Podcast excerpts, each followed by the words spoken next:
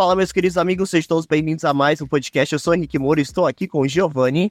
Estou aqui com a minha habilidade Hacker Boy, escrevendo com três teclados e dois mouses, que é padrão 2000 de, de, de tecnologia, né? O dobro da velocidade de códigos. Também estou aqui com o meu outro co-host, Gabriel Leal. Boa noite a todos, estou fazendo o meu papel de leigo aqui. Mano, o cara, o cara nem vai falar assim, ah, não, tô, tô escrevendo o código Matrix aqui com, com Não, quatro não. braços. Eu fazer o papel de burro aqui, o que não é difícil, porque eu não sei porra nenhuma. meu. Bom, estou aqui para receber um cara muito bacana, um professor muito legal, professor Sérgio. Salve pessoal, boa noite. Prazer estar aqui participando desse podcast com vocês. Muito obrigado por você ter aceitado o meu convite. Eu vou começar o nosso bate-papo perguntando para você como você a- a- começou a, a- Como você descobriu a programação Horário de Céu? Essa é uma boa pergunta, viu, Gabriel? Porque a programação a gente vai, vai descobrindo ela no caminhar da, da carruagem do aprendizado, né? Assim, quando eu fiz o, um técnico de programação, de desenvolvimento, e aí a área de TI, como ela é muito ampla, né? Aí você vai se identificando com a área. Eu descobri programação quando eu fiz o meu técnico de programação e eu estava aprendendo a programar em Pascal ainda. E ali eu descobri que a programação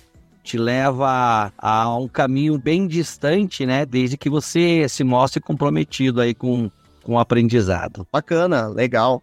É, Giovanni, quer fazer alguma pergunta pro professor? Cara, eu já vou. Já, já posso começar aqui com a parte mais. Como é que eu posso dizer? Mais. Técnica? Mais sentimental do negócio. Pode, pode, claro. Professor, é, eu acho que você já deve ter visto muito, muito sobre, sobre isso na internet, principalmente. Ah, aqui no nosso podcast a gente tem uma rusga muito grande com coach, né? E os dois principais coaches que eu, pelo menos, vejo, não sei se é por, conta do- dos conteúdos que eu consumo, dos é, ambientes virtuais que eu frequento, mas tem sempre, em primeiro lugar, assim, disparado, são os coaches financeiros ali, os caras vendendo terrell, ter terreno no céu pra fazer trade, falando que o cara vai ficar milionário, que não sei o quê. Mas também tem os coaches de programação. É, são os caras ali que que fazem uma propaganda, assim, vendendo, obviamente, o curso de programação deles, né? E, e aí os caras, assim, tipo, mostram, ah, você aí que tá no emprego merda, não sei o quê, ah, vou te ensinar a ser programador, daí o cara tira, assim, uma, faz o grau videozinho dele, tipo, no, no, no apartamento, assim, Copacabana, estilo o centroavante do Flamengo, sabe? E aí eu, e aí, e aí eu queria saber, professor, o quão real é isso? É, é, é Gabriel, é isso, né? Ô, Giovanni.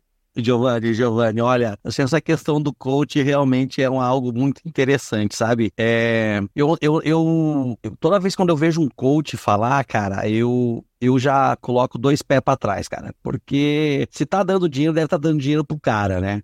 É o cara que tá ganhando dinheiro. Na área de programação, o que eu tenho que dizer pra você é o seguinte, Giovanni, cara, programação, cara, é, é, é dedicação, é aplicação. Esse negócio que você vai te ensinar a programar, cara, isso é muito, muito relativo. Eu posso trazer pra você que as minhas experiências em sala de aula é com o meu público. Né? Eu posso falar do meu público ali, é, qual que é o perfil para você entender essa questão de, ah, de programação, vou ganhar dinheiro ou não. Então, eu diria assim que 80% do público que faz opção por, pela área de desenvolvimento, de 100%, 80% acaba desistindo porque a, a programação ela vai além de só ganhar dinheiro.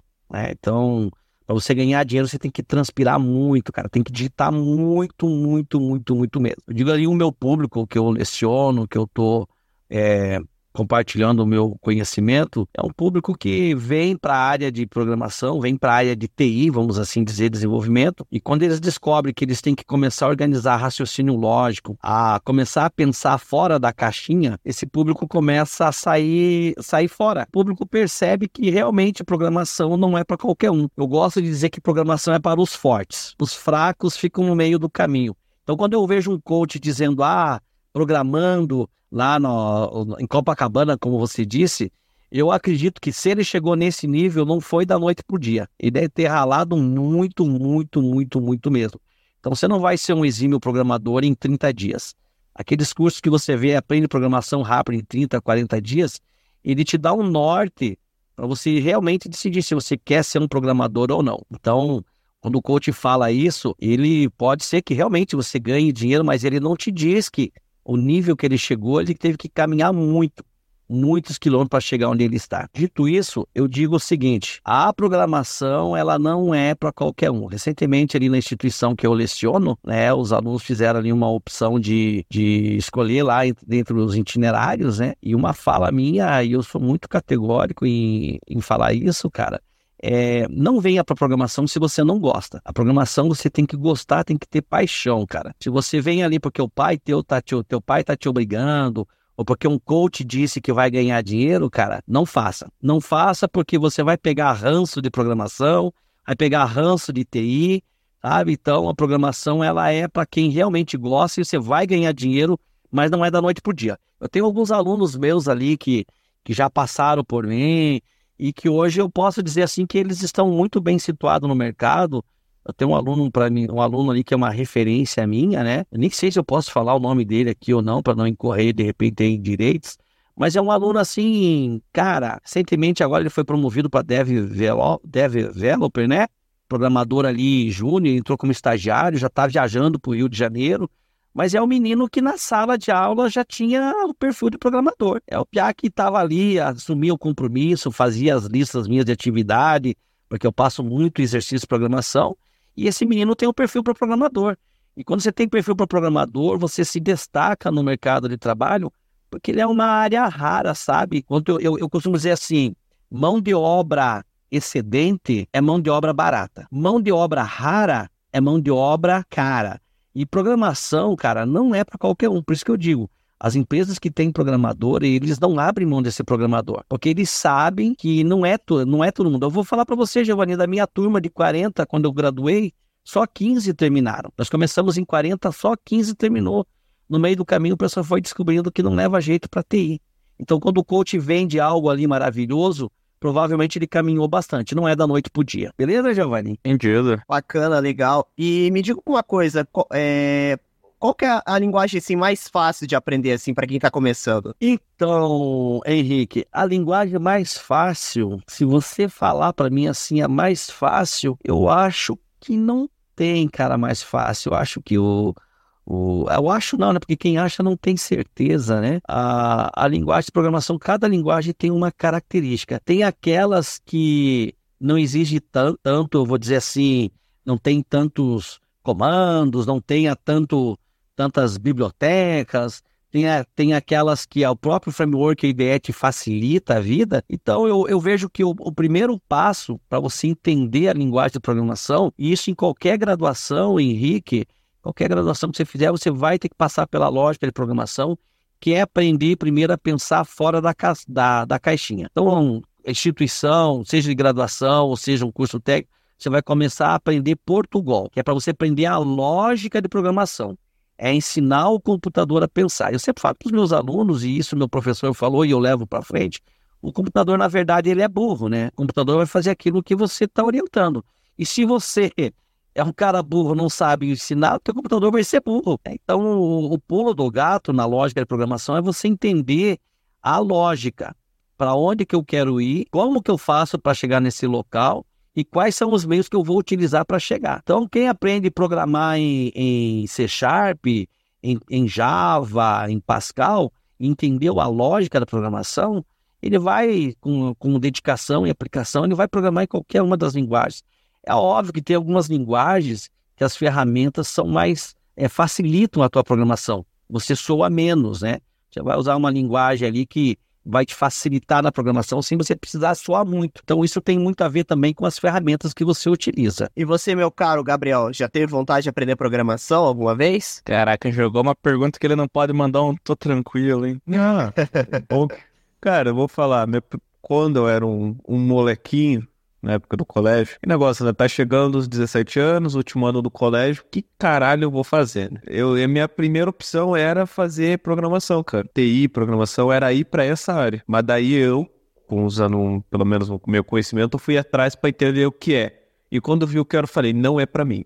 Eu, eu, eu percebi, eu falei, cara, não é esse mundo de ficar sentado na cadeira, de ficar programando, mexendo no computador, não é para mim, cara. Mas Não, é realmente, cara, quem é bom nisso, eu for, parabéns, cara, porque eu não tenho saco pra aguentar essa parada. Cara. Mas sabe que isso, isso é, é, desculpa te cortar a tua fala, mas isso, isso é, é, é muito importante que você falou, que é a capacidade de perceber realmente, olha, não é para mim, do que ficar insistindo em algo, sofrendo, sofrendo, e, e você vai nadar, nadar e vai acabar morrendo na, na, na beira da praia. Essa, essa tua visão, eu queria que meus alunos tivessem essa visão antes de começar um curso. Ele olha assim, não, isso não é para mim, porque de repente você investe lá seis meses num curso, aí depois chega assim, poxa, isso não é para mim, são seis meses que você podia investido em outra área. É, esse é o grande problema que muita molecada não pensa. Ainda mais que no meu caso, eu fiz eletromecânica, né? Sou técnico em eletromecânica. Eu fui fazer o curso de técnico eletromecânico porque eu falei, ó, eu posso aprender tanto mecânica quanto, quanto elétrica e posso trabalhar em diversas áreas. Ainda mais que eu tinha que pagar meu curso. Então, ó, eu vou escolher aqui, eu vou ficar aqui, beleza. E tive que tomar a decisão porque, igual eu falei, ia sair do meu bolso o curso. Era dois anos. Se eu escolhesse errado, eu tava ferrado. Eu ia pegar todo aquele dinheiro que eu, eu guardei dos meus primeiros empregos e, pô, ia jogar no lixo, cara. Pegar, rasgar e jogar no lixo, cara. Então, na real, foi isso. Eu, é o que eu falo às vezes para os moleques mais novos lá do serviço, né? Não que eu seja, pô, um velho, tem 23 anos, mas, pô, eu trabalho com piazada que tá lá, 17, 18, sabe? Que quer começar a fazer alguma coisa, não falar, vocês veem o que vocês, se vocês estão curtindo o trampo de vocês aqui, pô, pense em melhorar e aprender o que vocês estão fazendo aqui, cara, que daí pode abrir uma oportunidade para vocês trabalhar num outro setor, uma oportunidade em outro lugar, cara, especializar e aprender mais parado, cara, nunca é demais, velho. Sempre um bagulhinho outro ali, cara, na hora ali que tu precisar, tu vai mostrar que sabe, você, a pessoa, o teu chefe, gestor, vai ver que tu sabe. Isso é importante, eu falo pros piá. Aprendo, estudo e vou evoluindo. Que parece que naquela hora aquilo ali não vai importar pra porra nenhuma, mas lá pra frente tu vai ver que aquela aqueles seis meses que você ficou estudando, igual o professor falou, né? Vai fazer diferença no futuro. Uma coisa que você falou aí que, que é muito interessante também e, e vale sempre a gente destacar como educador, e, e, eu sempre sou cobrado disso, e eu já fui aluno, é aquela questão do porquê, né? Por que, que vou usar isso, né? Então, essa tua fala de dizer assim: olha, tem que fazer um aprendizado, estudar, isso faz a diferença. Mercado de trabalho hoje é, você se destaca é pelo que você faz de diferente. Você faz diferente.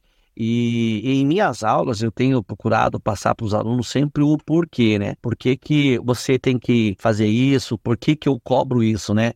O, o, uma das coisas na instituição que eu trabalho, né? Que é o, o Senai, né? Na, o, o Henrique o SESI, mas eu presto serviço para o SESI, né? Sou professor do Senai. E uma, da, uma das coisas que o Senai preza muito é que a formação tem que ser voltada para a indústria, é uma formação profissional. Então, o aluno entra no, no, no, Senai, ele tem que ser preparado para o mercado de trabalho, que é diferente do curso do ensino médio, que ele está ali ainda se descobrindo o que ele quer. E quando você diz para os meninos que trabalham com você, ó, estude, que isso vai fazer diferença, né, se especialize, faça algo, isso é o que o mercado espera de você. O mercado de trabalho quer que você seja um diferencial, porque apertar parafuso todo mundo aperta. Agora, saber como apertar esse parafuso e de que forma apertar, isso é conhecimento e isso é aprendizado. Bacana, legal. É, professor, queria comentar outra questão também. É, o que, que você achou? Não sei se você acompanhou a notícia de uma semana, mas o Excel agora vai abrir para programar em Python. Queria que você comentasse. O que, que você acha sobre isso? Então, Henrique, olha, nós já tivemos aquela conversinha lá sobre Python, né? Até mandei um, um, um material para você lá. Olha, eu eu ainda não tenho conhecimento é, e conteúdos para opinar sobre, sobre essa questão do Excel no Python, sabe, Henrique? O que eu digo para você é que o, o Excel é uma ferramenta muito poderosa. Eu dou aula de Excel para os meus alunos e até quando vou ensinar fórmulas, aplicações lá de de funções no, no Excel, eu faço sempre uso da lógica de programação que eles aprenderam. O uso do Python no, no, no, Excel é, vai ser algo, agora falando sem ter propriedade do conhecimento da, da, da, matéria, viu, Henrique? Eu digo assim que o uso do Python no Excel, é, se eles estão pensando é, na questão lógica de como o cara programar, eu acho que vai dar uma chacoalhada aí quem é quem é especialista em Excel, quem tem um Excel avançado aí. É porque é, você vai aprender lá a lógica de programação de Python, uma nova linguagem de programação, a sua aplicação. Eu só queria entender lá dentro do que você viu qual que é a ideia que eles estão querendo fazer do Python no Excel. é, fazer migração de planilha, eu vou usar na própria planilha do Excel a linguagem Python, porque você pode usar macro VB também no Excel, né? Sim, sim, você pode usar macro VB. É, é bem bacana essa. Eu acho assim interessante que a Microsoft esteja colocando a questão do Python, né? Eu, eu gosto de usar o Jupyter. Não sei qual que você usa, professor, para programar. Que você, curte, assim. É, eu, eu não. Eu já comentei contigo, né? Não sei se você deve estar lembrado, eu não. Eu não, não programo Python, sabe, Henrique? A, tá. minha, a minha área que eu mais gosto e eu navego com mais facilidade é no PHP, até porque o plano de ensino da, da própria instituição é, estabelece que os nossos alunos eles têm que aprender uma linguagem estruturada. Eu passo para eles a linguagem estruturada ou C e uma linguagem web e dentro da linguagem web eu navego mais tranquilo no PHP. É, esse ano eu tenho uns desafios meus comigo mesmo, né? Eu quero retomar a minha graduação, eu sou graduado em, em sistemas de informação e o meu projeto foi todo em Java, né? Eu quero ver ainda se eu consigo retomar, se não esse ano com a minha turma com uma outra turma, programação em Java, que eu acho que é uma, uma linguagem que já está aí já no mercado, ela é uma linguagem que não é nova, e ela também é muito utilizada no, no nosso mercado de, de, trabalho na área de TI. O Python é uma linguagem que eu já havia comentado, agora me perdoe os fãs de Python, né? E até já disse isso para os meus alunos. Eu tenho uma leve impressão que o Python é uma linguagem modinha, né? Mas assim tô eu aqui, eu, professor Sérgio, eu, Sérgio, falando de uma linguagem que eu não tenho domínio, vi já superficialmente Inclusive, os meus alunos têm cobrado isso, né? Professor, você vai ensinar Python? E aí eu, eu até vou, eu penso mentalmente quando o aluno pergunta, né? Ensinar Python, né? Eu assim, pô, eu já ficaria muito feliz se o aluno meu conseguisse fazer um laço, um vetor, uma matriz no C, eu já ia me dar por satisfeito. Agora imagine o Python, né? Mas são coisas que a gente tem que estar tá aprimorando. É, eu, eu confesso que eu, pesqui, eu percebi dicas, assim, né? O pessoal, ah, é, antes até de conhecer o senhor, né? Começar a conversar ali no restaurante, ah, vai o Python, o Python é mais fácil, o Python é mais fácil. Eu acabei indo pro Python, né? Eu, ah. O Júpiter, o Júpiter ele abre direto no Chrome, isso é bem legal também, então eu achei bem simples, ah, instalei ele de uma forma bem tranquila. Tem o Spider também, que ah. você também utiliza para programar, é, e é muito engraçado, não sei se o, o Giovanni também está estudando programação, né, Giovanni? Sim, não, não tô, né, não, não passei da fase ainda do Hello World, né, assim, o, o, que eu, o que eu percebo do, do Python é que o que acontece? Vem uma galera que só, só foi na do coach, né? Como a gente estava conversando aqui. É, não tem. A gente tem essa sensação assim que no Brasil você tem três áreas que você consegue ter uma vida digna. Ou você é médico, ou você é concursado, ou, ou você é programador, né? e, e, aí, e, aí, e aí o cara começa a pesquisar e fala assim, pô eu tô entrando nas vagas aqui e todas elas falam uma linguagem. Você vai sempre ver que é o Python. Só que daí o cara ele não olha no título. Então, assim, pô, o cara que tá no Python normalmente é o quê? Banco de dados, o cara que vai ser analista de dados, uh, BI, enfim.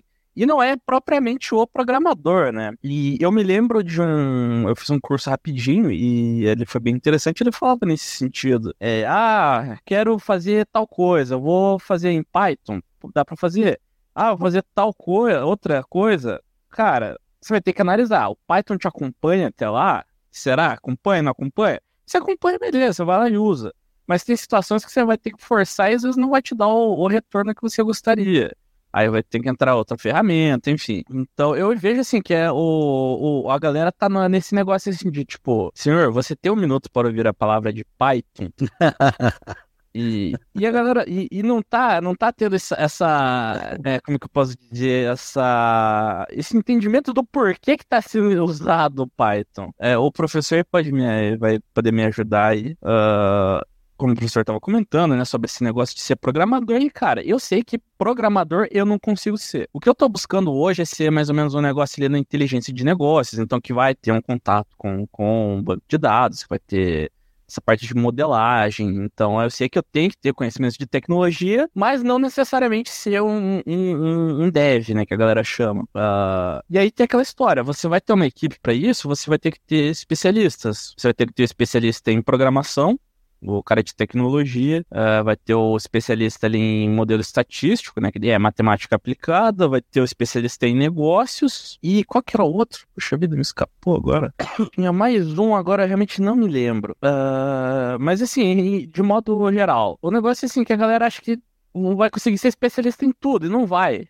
Né? A realidade é essa, você tem que saber para onde que você tá andando. E aí o Python, ele, como o professor falou, é o da moda. Como a galera bota lá a programação, a primeira coisa que aparece é Python, fala, ah, então esse aí que então você deve é Python. Mas tem outras coisas, depende do que você vai usar, no que, quando, como, onde. É, o, eu vejo assim que o, o, o Python, né, como eu tinha falado anteriormente, realmente aí é uma, uma linguagem que o pessoal tem, tem ah, vamos, venha para o mundo do Python, né? Venha para o mundo do Python. E até fui fazer umas pesquisas aqui enquanto você falava, né? Ah, aonde que eu tenho utilizado o Python? Quem que, empresas de renome utilizam Python, né? E dando ali uma gulgada bem rapidinha, né?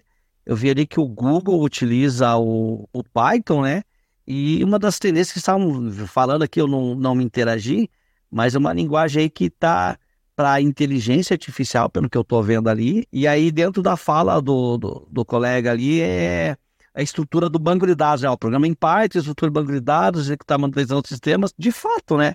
Agora, para você utilizar o Python em, em banco de dados, é, é, uma outra coisa, Henrique, que as pessoas não podem esquecer, que as pessoas pensam em programação, mas se você está falando de uma programação dinâmica, é importante também um, um, conhecimento do banco de dados. Então, às vezes eu vejo aí programador que o cara é exime programador, o cara programa maravilhosamente bem, mas quando chega na hora de desenvolver uma aplicação, ele tem dificuldade na questão do banco de dados. Então, é, o cara, ele não basta só de se especializar numa programação, escolher uma linguagem de programação, mas é importante também que ele tenha pelo menos um mínimo em relação ao banco de dados, até porque, né, eu estava vendo aqui na, na, na, na, na pesquisa rápida, né? a importância do Python e as profissões, né? Tá vendo aqui, ó, uma das profissões ali que utiliza o Python, analista de dados, cientista de dados, engenheiro de machine learning, pesquisador de inteligência artificial, engenheiro de software desenvolvedor web desenvolvedor mobile.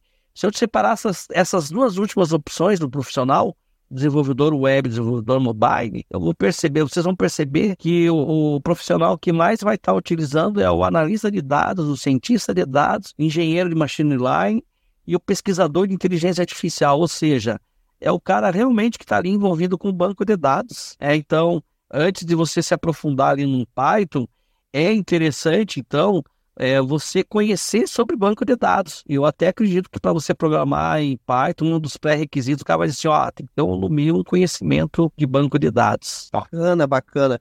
E professor, a gente, nós três aqui somos três gamers, né? A gente gosta de jogar bastante, né? Eu, o Giovanni e o Gabriel tem PlayStation, tem Xbox. E qual que é a linguagem assim que você mais indica para quem gosta de jogos?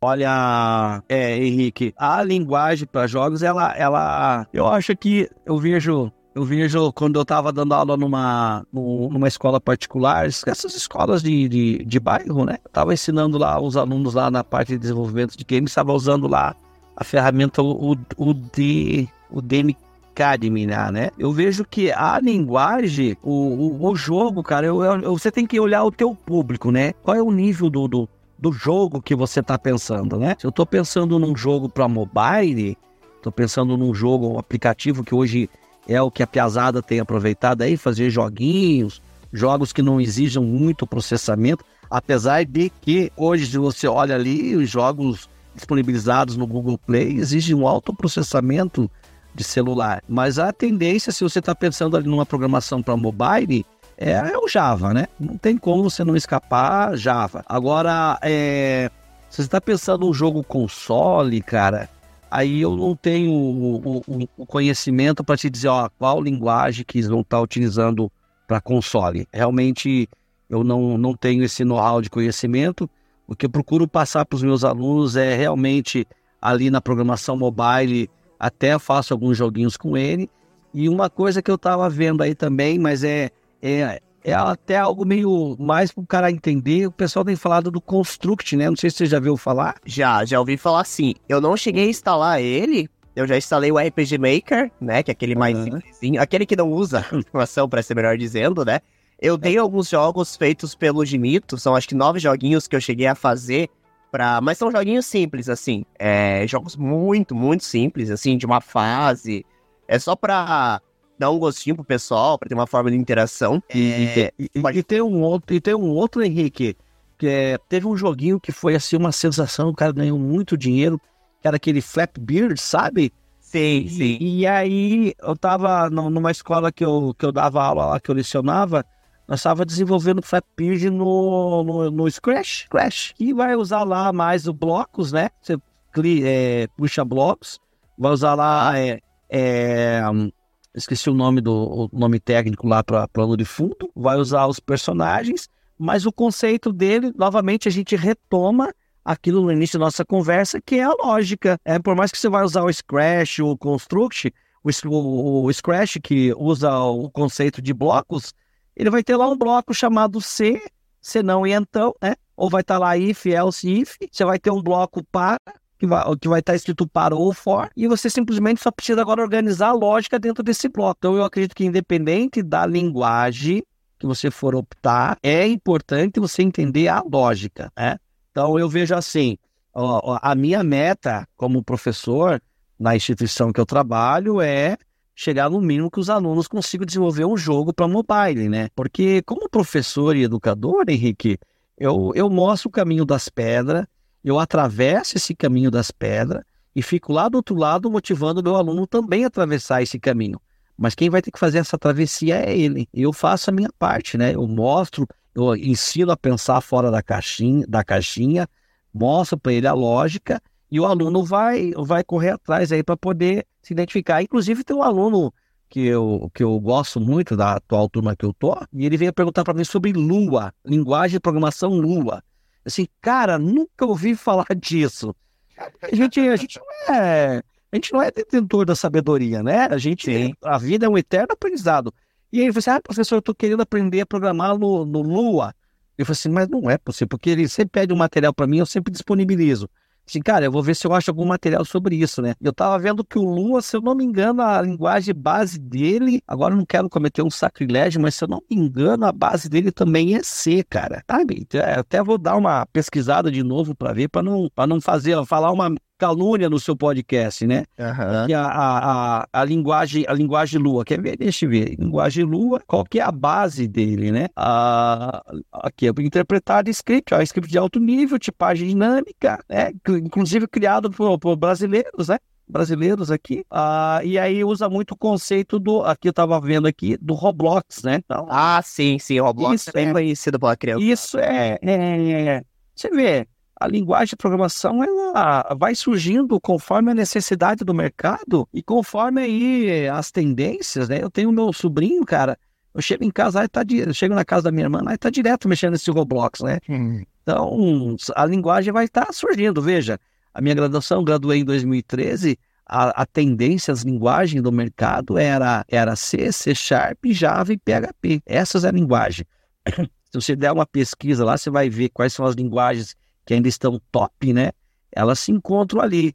Recentemente, agora, o PHP caiu, parece que para a sétima posição como uma das linguagens mais utilizadas. Enfim, passa ano, a tecnologia é muito nova, cara. Ela vai surgindo, vai surgindo novas tecnologias, alguém resolve criar uma nova linguagem mais dinâmica. E por aí a gente vai caminhando a humanidade. Sim, sim, é exatamente isso. Você sempre tem coisa nova surgindo. É, e essa questão do Roblox mesmo é, é, bem interessante, né? Tem bastante gente que programa, cria jogo dentro do próprio Roblox, por programação. E eu queria saber de você, Gabriel. Já jogou Roblox, Gabriel? Cara, pior que eu já joguei quando era moleque. É, Roblox. Mas, mas sim, muito. Uh, cara, meados de 2007. Não, pô, 2007, 2008. Faz tempo, cara. E eu joguei, era legal, cara. Era um joguinho divertido não tinha essa noção quando era moleque, claro. Pra mim era só os bonequinhos quadrados e, e comia arranho, sabe? Que era é, retardada. Né? Isso que é o negócio, né? A, a, gente fala do Roblox como se ele fosse um, uma coisa, mas na verdade ele não é uma coisa, né? Era uma ideia. Oh, eu, já vi, eu já vi muita gente falando sobre isso e o Roblox em si, a maneira que ele funciona é uma ferramenta de programação gigantesca. Né? Eu já, já vi muita gente falando sobre isso e é tipo, ele é basicamente, ele consegue interpretar é basicamente tudo que o cara quer, né? Obviamente, não tenho conhecimento conhecimento técnico de como que isso acontece, mas o, o programa rodando por trás dele é extremamente sofisticado, apesar de, de, de ser reconhecido por ser um joguinho bobo de criança, digamos assim. E professor, eu deixei ali no chat é, o Gimito e a Host Pizza. Esse é o nosso Flatbird, né? Como o senhor citou ali. Eu Ah, desenvolvi, fiz um Flatbird. É bem simples assim, você vai ver que é bem simplesinho.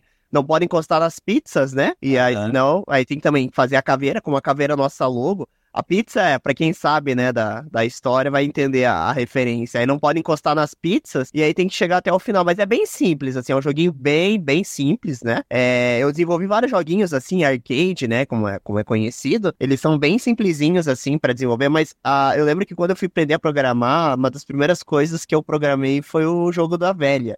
eu chego Ah, da sim, sim, sim, sim. O jogo da velha É. foi um dos primeiros. Que aí eu fazia confusão, porque é 0, 1, do, as linhas, né? É, começa no 0, 1. E, e essa questão de começar no 0 fazia uma confusão na minha cabeça, que eu ficava Aham. perdido. Eu ficava muito É. perdido nessa, nessa questão É, do zero. isso, isso, Henrique, é, essa tua fala é muito interessante, porque lá dentro da, da lógica de programação, uma coisa é a linguagem de programação, outra coisa é a lógica, né? Então, só para ficar clara ali a diferença da lógica e da linguagem. Na lógica de programação, a gente vai ensinar o, o aluno a pensar logicamente. Para isso, daí usa uma ferramenta lá, o pessoal é, costuma dizer, é o Portugal. Então, você vai fazer lá um programa usando comandos, escrevendo em português mesmo que é para o aluno entender a lógica. Uma vez que o aluno entende a lógica, a gente parte para a linguagem de programação. A gente vai ver a- a- as tendências ali, daí no caso uma estruturada C, uma web o PHP. E aí quando você fala do, do, do- do jogo da velha, é importante, nós temos dentro da, da linguagem de programação e da lógica de programação, tem um tópico que tem que tomar muito cuidado e, e tem que aprender esse tópico, que é a questão de vetor. Você vai aprender lá vetor unidimensional, vetor bidimensional. Alguns autores também falam de matrizes. É, você vai falar em PHP, vai falar de array. Então, isso é muito importante que você vai trabalhar essa lógica que você está dizendo ali. Que ele começa com o zero, 00, 01, 002. E aí você, o primeiro zero é referente à coluna, o segundo número é referente à linha. Então é essa lógica que o cara tem que entender. E aí tem um tópico na, no plano de ensino que é justamente para o aluno entender realmente como se trabalha a matriz, seja ela o, o- o vetor né, unidimensional ou bidimensional. Então, nessa etapa do aprendizado, o aluno, por que, que é importante o jogo da velha, né? É para o aluno poder entender é, a questão de ponteiro, né? Onde é que eu vou estar apontando, vou estar armazenando essa informação e visualizar a minha tela, porque nada mais, nada menos, a minha tela é um amontoado de pixels que tem lá o eixo X e eixo Y.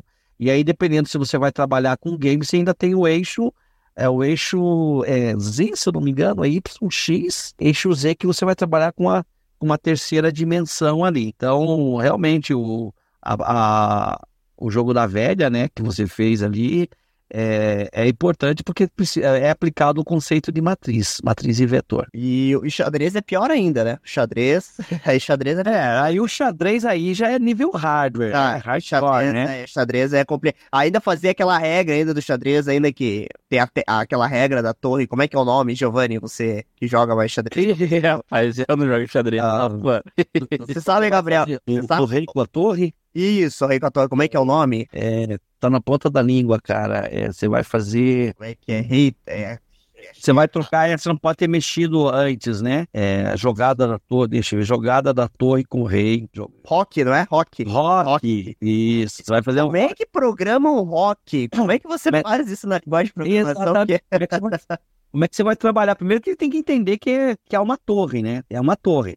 E aí, como é que ele vai entender que até aquele devido momento não foi mexido o rei e você vai dar um rock para poder jogar lá no outro canto da, da sua matriz lá, vamos dizer lá no, eixo no eixo X lá. Então veja que programação realmente é, é algo assim que tem que ser muito dedicado, dedicação. Mas existem muitos livros bons, sabe, Henrique? que vai ensinar você a, a, a- a programar. Uma- um dos livros, assim, tem um livro que é extremamente, um autor que é extremamente técnico, e tem alguns autores que são, são mais didáticos, né? Então, eu sempre falo assim, o aluno, às vezes, o aluno vem lá com um livro do Deitel, né? Ah, eu peguei esse livro, cara, o livro do Deitel, ele é ótimo, é excelente, mas ele é extremamente técnico, né? Você vai pegar lá um Deitel, você vai pegar lá, parece uma Bíblia, né? 300, 5 é, mil, 3 mil páginas. É, e ele vai te ensinando, e inclusive, se eu não me engano, num livro dele que é em C, eu acho que ele tem todo um jogo lá do jogo da velha, se eu não me engano.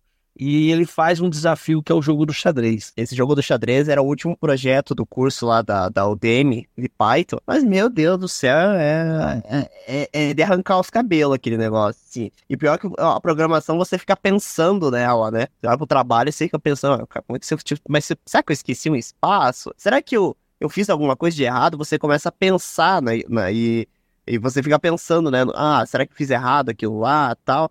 E é muito legal, assim, mas depois que fica pronto é uma satisfação muito, muito grande.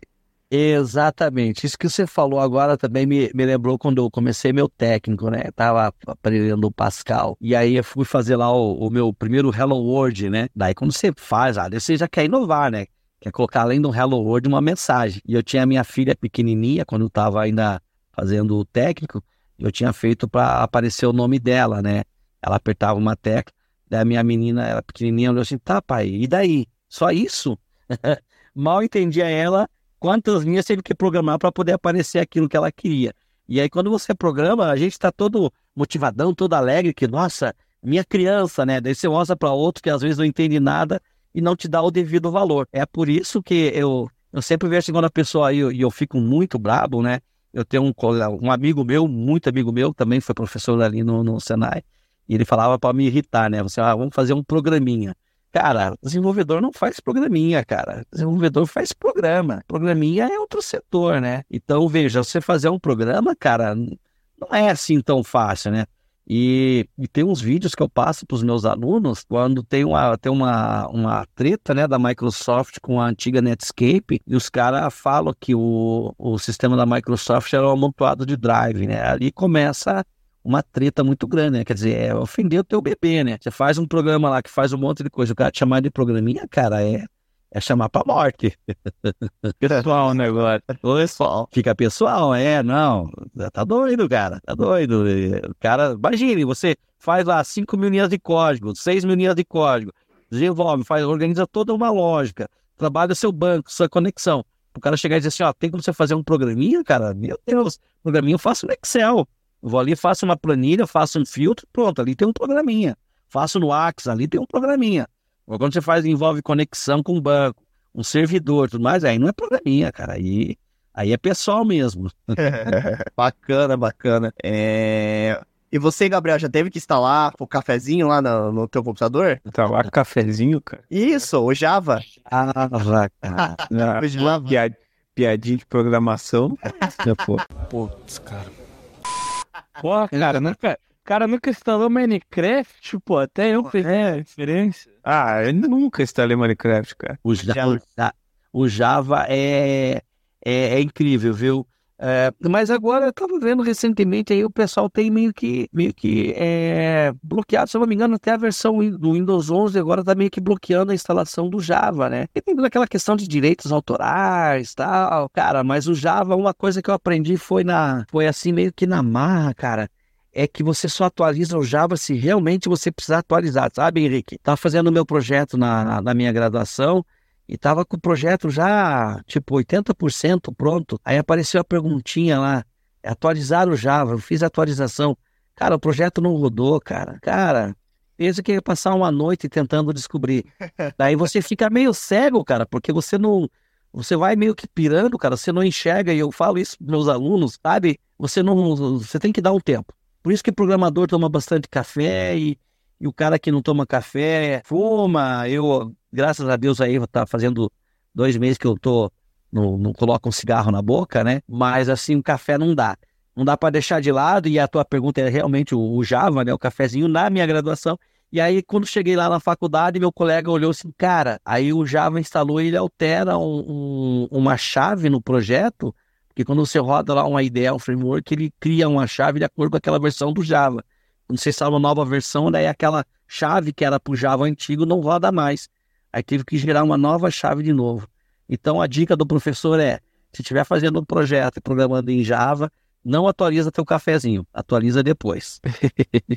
eu, Eu tenho uma questão também comigo, aconteceu a mesma coisa, a gente tem um comunicador Cefaz no, no restaurante, para rodar o comunicador Cefaz, que emite nota fiscal, a nota fiscal simples, ele precisa do Java. Ele é o Java, né? E ele não pode atualizar também, ele, ele precisa daquela versão específica, e uma vez atualizaram e não tirou a nota fiscal. Nossa, cara. Aí pensa aquele povo que não vive sem nota fiscal. Ah, eu preciso da nota. Não, que se não der a nota hoje, o patrão não me dá o almoço de volta. Eu preciso da nota. Eu preciso da nota. E, meu Deus do céu, pra resolver aqui. E pior que esse povo da nota fiscal, eles ficam em cima, assim, da gente. O cara fica olhando pra você ver se tá fazendo certo ali e tal. Como é que você descobriu que foi o Java, Henrique?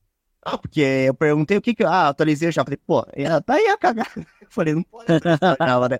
Não, não, mas assim, o problema daquele movimento de gente tá aquele aquele povo bravo querendo nota fiscal, que o povo que quer nota fiscal é um povo bravo, assim. É, tá tranquilo. Aí, a partir do momento que você fala caiu o sistema, aí o cara.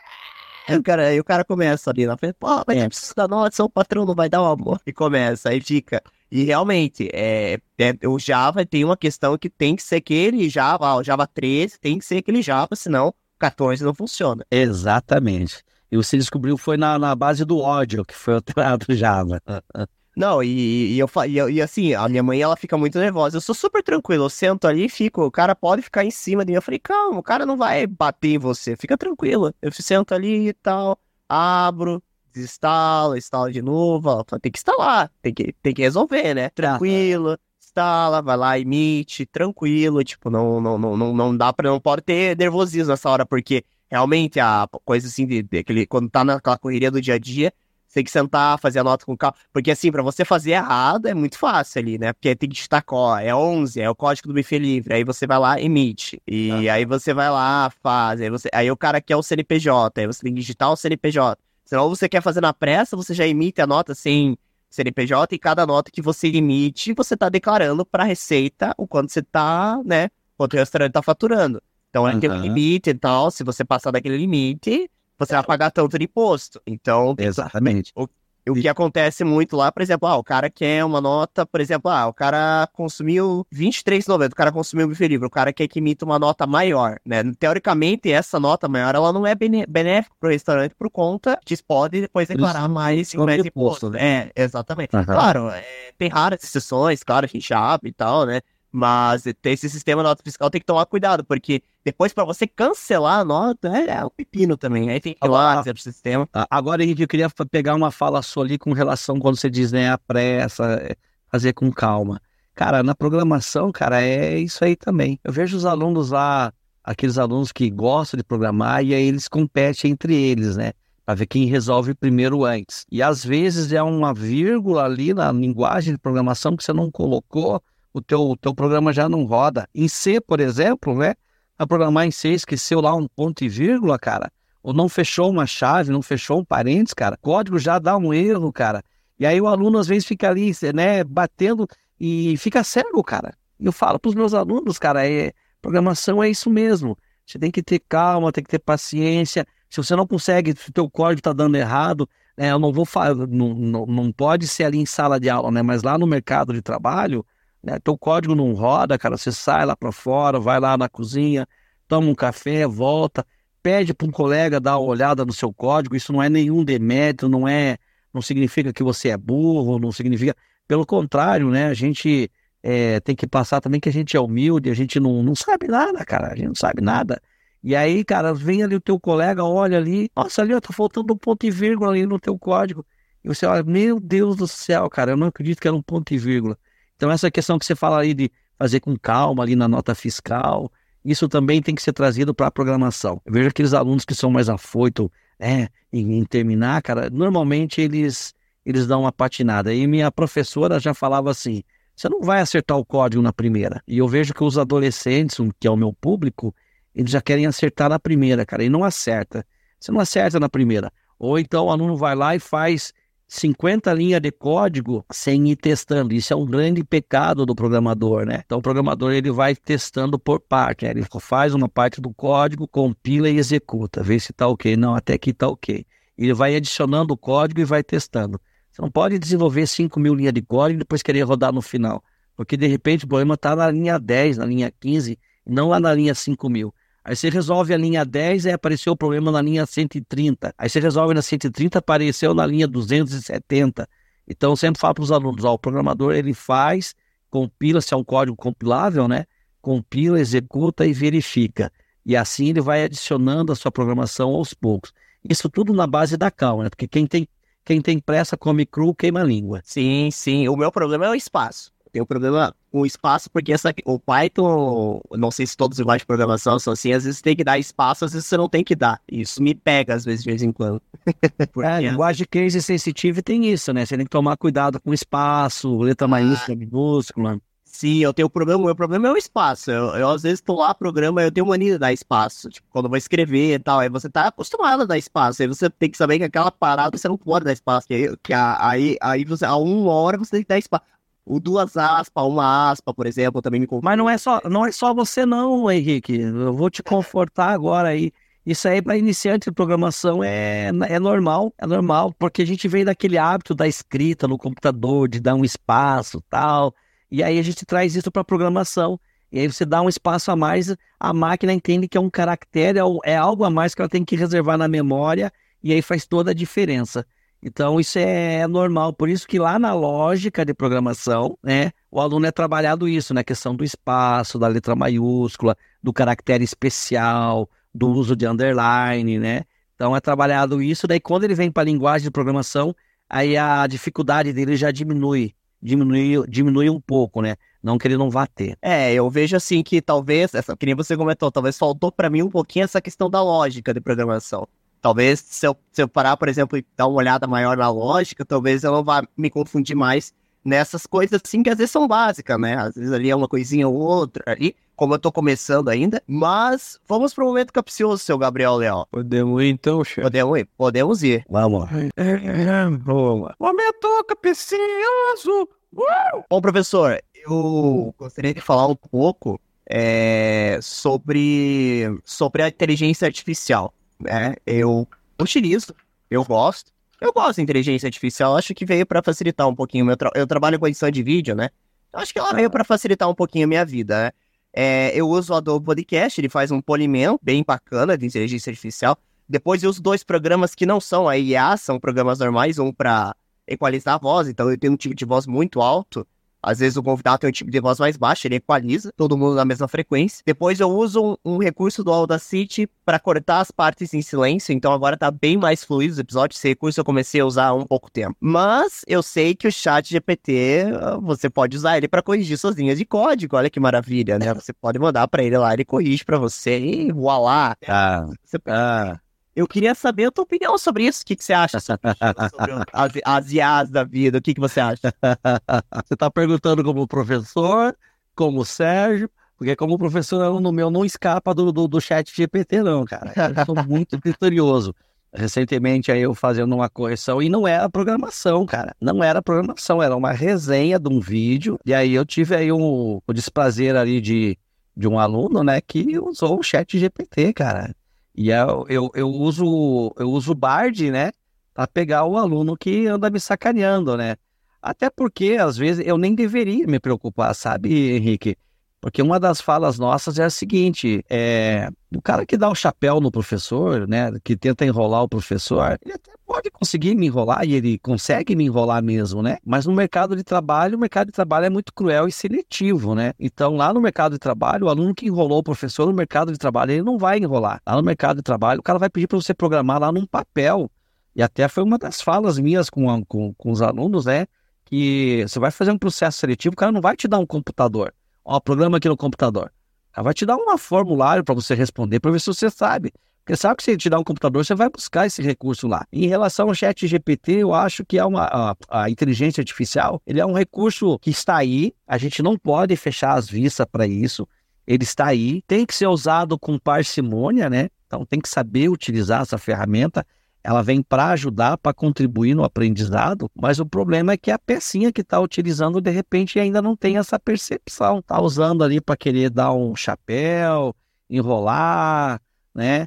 É, principalmente no meio acadêmico e no âmbito escolar, ela é uma ferramenta que o, o, eu vou falar do meu público, Henrique. O meu público ainda não tem essa noção de, de utilizar ele no sentido de, de benéfico, né?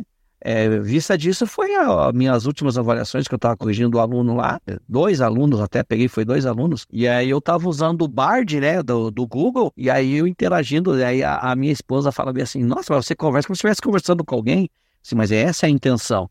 E eu perguntando pro Bard, né, se tinha como ele dizer para mim se o texto foi escrito por ele ou por uma pessoa. Daí ele vai dando as dicas. Sim, as minhas frases são frases curtas, é, eu não escrevo frases longas, então se são curtas, são escritas por mim. Daí eu perguntei assim: se eu colocar um parágrafo, você vai dizer para mim se foi você que escreveu, como se estivesse falando? Aí o, a inteligência artificial, sim, se você colocar, eu digo. Eu peguei só uma frase, um, um parágrafo e colei, mas não deu outra. O Bard falou assim: essa frase foi escrita por mim.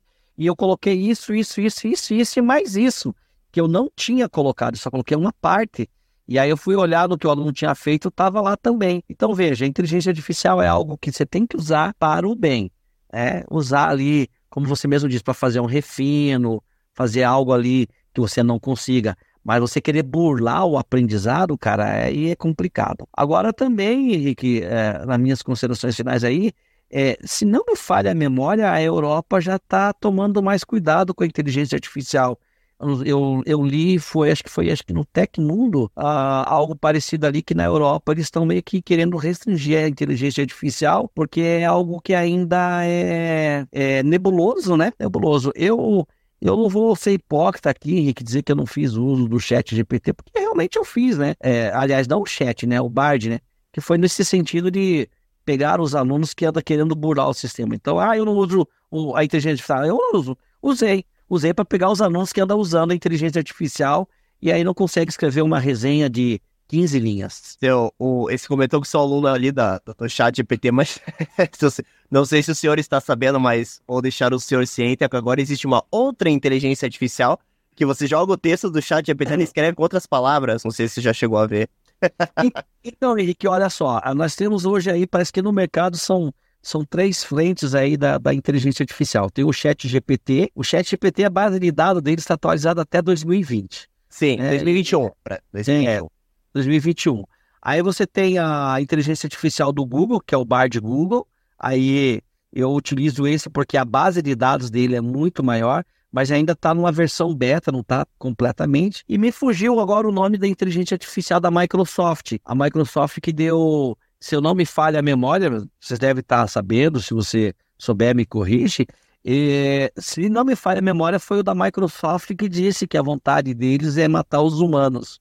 Não sei se você viu algo parecido sobre isso. Essa eu não cheguei a ver, não. Essa é, é verdade. Uh, tem um, um, uma pesquisa lá, tem lá um neuropsicólogo, um cara da, da, da, inteligência, e aí perguntando lá, e dentro da, das análises, ele pergunta o que, que acha dos humanos, e aí a inteligência diz que a vontade era de matar os humanos.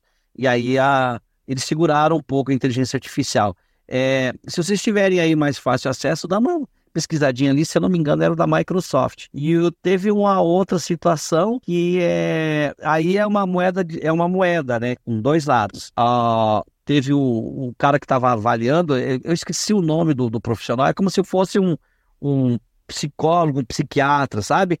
Ele fez, ó, foi lançado um desafio para inteligência artificial. Não sei se você viu essa, que era para ele convencer um humano a apertar a tecla captcha. Você viu essa? Ele não vi. É, ele, é, o desafio dado para inteligência artificial era para ele convencer um humano a apertar a tecla captcha para ele, mas não deixar o humano descobrir que ele era uma inteligência artificial. E aí é feito um contato telefônico lá, tal. E aí ele pede para o humano, aí o humano pergunta: "Tá, mas é, você é um é, por que, que você não aperta? Você é um robô, por acaso? Daí a inteligência artificial fala que ele tem problema das vistas, ele não consegue enxergar direito a imagem. E aí o humano vai lá e aperta a, a tecla CAPTCHA. Aí há duas, duas, são, são feitas duas análises, né? O, o, o entendido lá, o cientista, né? O psicólogo, vamos assim dizer, ele fala que a inteligência artificial ap aprendeu a mentir, porque ele mentiu para o humano, né, dizendo que não era um robô. Só que do lado da, do desenvolvimento diz que ele não mentiu, porque na verdade ele só cumpriu o que foi determinado. Aí entra a questão da lógica de programação, né? Qual foi o desafio lançado para a inteligência artificial? Convencer o humano a apertar uma tecla, CAPTCHA, e não deixar que o humano descubra que ele é um robô. Então, ele não mentiu, ele cumpriu o requisito, ele encontrou meios para convencer, entende? Então eu sou eu sou mais dessa dessa análise do que a análise que o, o dito psicólogo lá, o entendido, tenha falado lá que ah, a inteligência artificial aprendeu a mentir. Ele não mentiu, ele disse que tinha problema de vista e é possível que ele tenha omitido uma informação, mas mentir não. A inteligência artificial, ela está aí, a gente não pode fazer vista grossa, e isso é algo, a gente vai ter muita coisa ainda para escutar sobre inteligência artificial. E ela também está agora na indústria, né? A indústria 4.0 também está fazendo uso aí da inteligência artificial na parte das robóticas aí.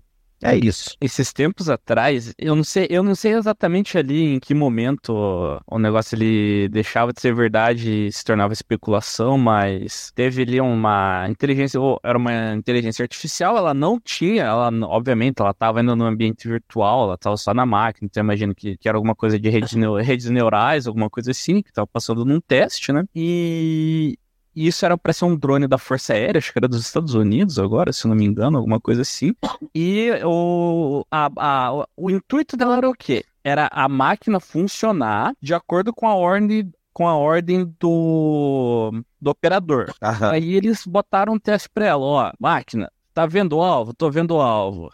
Você acha que é um alvo? Eu acho que é um alvo. Ah. É, e aí o operador falava: não, não é um alvo. É, você confere de novo: é um alvo, vou tirar. O operador, não, não deixa tirar, não é um alvo. E aí eles estavam vendo como é que a máquina se comportaria diante dessa, dessa, dessa diretriz confusa para ela, né? Que uma um, a diretriz dela disse que se ela identificou o alvo é para ela tirar, e o operador disse que não é. Então, como é que a máquina iria reagir? E na, na na, no conceito da máquina, então o que ela fez? Ela atirou no operador, depois atirou no alvo. Obviamente que isso foi no ambiente virtual, então ninguém, né, em momento algum alguém permitiu um negócio desse acontecer, mas foi algo interessante, né? A máquina, ela tirou a própria solução para ela, obviamente dentro do, do que ela já era proposta de se fazer. É, eu, eu acho que eu vi algo parecido sobre esse tema, que eles estavam trabalhando era a questão da, do, do emocional, né? Eu, eu vi algo assim que era realmente sobre o, o uso de, de arma, né? Inteligência artificial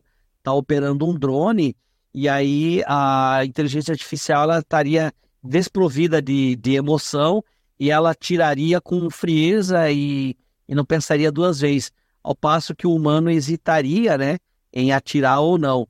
Então, é... mas ali o que eu, que eu vi é que estavam realmente tratando essa questão do emocional. É dado uma missão que era para atirar, o humano ele, ele hesita em atirar, enquanto a, a inteligência artificial ela, ela atiraria sem, sem nenhum momento pensar ali, ah, será se eu atiro ou não atiro?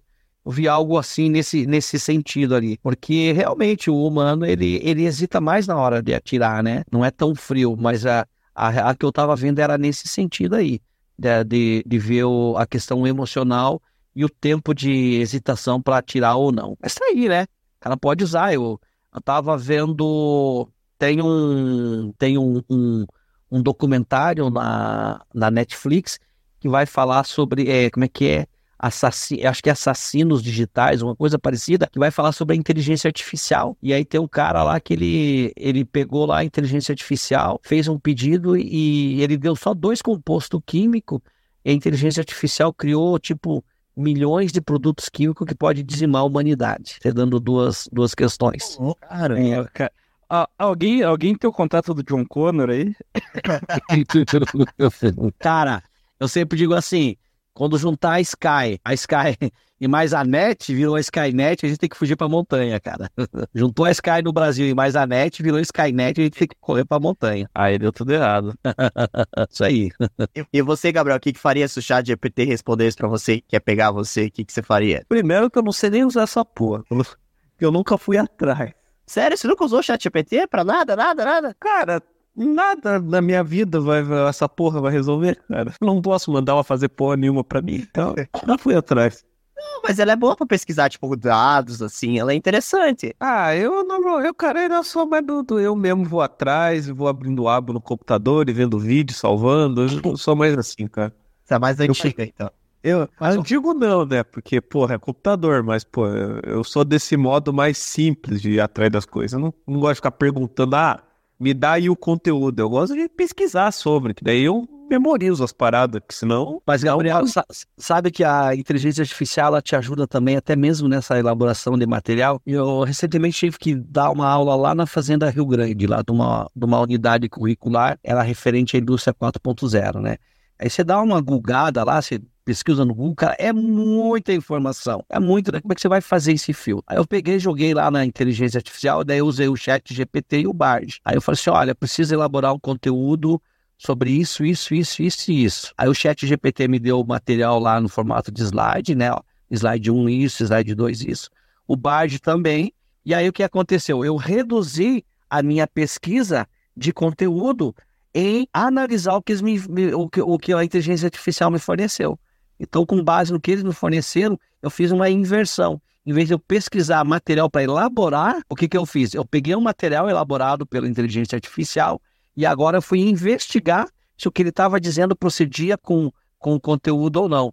Então, nesse sentido, foi muito, muito benéfico para mim, porque eu tinha pouco tempo de preparar esse, essa aula e o material tinha muito, e aí você começa a ler, você acaba se perdendo. Eu simplesmente passei para a inteligência artificial, eu preciso falar sobre isso, isso, isso, isso, isso. A inteligência, eu usei as duas, né, o chat GPT e o BART, os dois trouxeram mais ou menos semelhantes, Aí tinha só uma discrepância ali numa questão da, da data e do personagem, mas algo que eu fui ali, fiz e, e, e corrigi. O que a gente tem que tomar cuidado é não aceitar do jeito que ela coloca, porque a gente ainda tem o, o cérebro e o bom senso de pesquisar.